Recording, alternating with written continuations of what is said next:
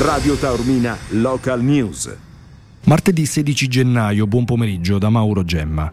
Sarà eseguita giovedì pomeriggio l'autopsia sul corpo di Francesco Bacchi, il giovane ventenne di Partinico morto dopo una rissa nei pressi della discoteca Medusa di Balestrate. Sempre giovedì verranno nominati anche i consulenti. L'esame dovrà stabilire quale sia stata la causa della morte. L'inchiesta ha portato all'accusa di omicidio preterintenzionale per un ventenne di Partinico.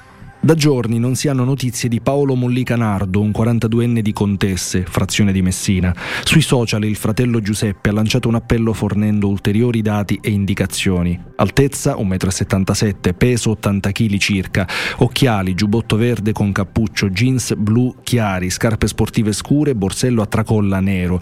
Le forze dell'ordine hanno intensificato le ricerche in tutta la città e nei quartieri. La Polizia di Stato di Barcellona Pozzo di Gotto ha tratto in arresto un uomo ritenuto responsabile del reato di possesso ai fini di spaccio di sostanza stupefacente. L'arrestato è stato sottoposto a perquisizione domiciliare e personale. All'interno dell'abitazione sono state sequestrate dosi di cocaina del peso di circa 44 grammi. Torna la campagna social Per Piccina che tu sia, iniziativa del distretto produttivo Agrumi di Sicilia, per promuovere e valorizzare le arance di piccola taglia, simbolo attuale dell'agrumicoltura dell'isola colpito dalla siccità. Nei primi quattro mesi del 2023 c'è stato un deficit di precipitazioni rispetto all'ultimo decennio di circa 150 mm e negli ultimi mesi la situazione è notevolmente peggiorata.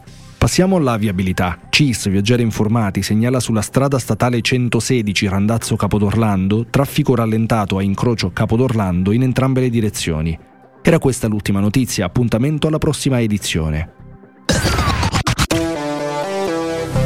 Radio Taormina Local News torna tra un'ora. Le notizie dalla Sicilia, ovunque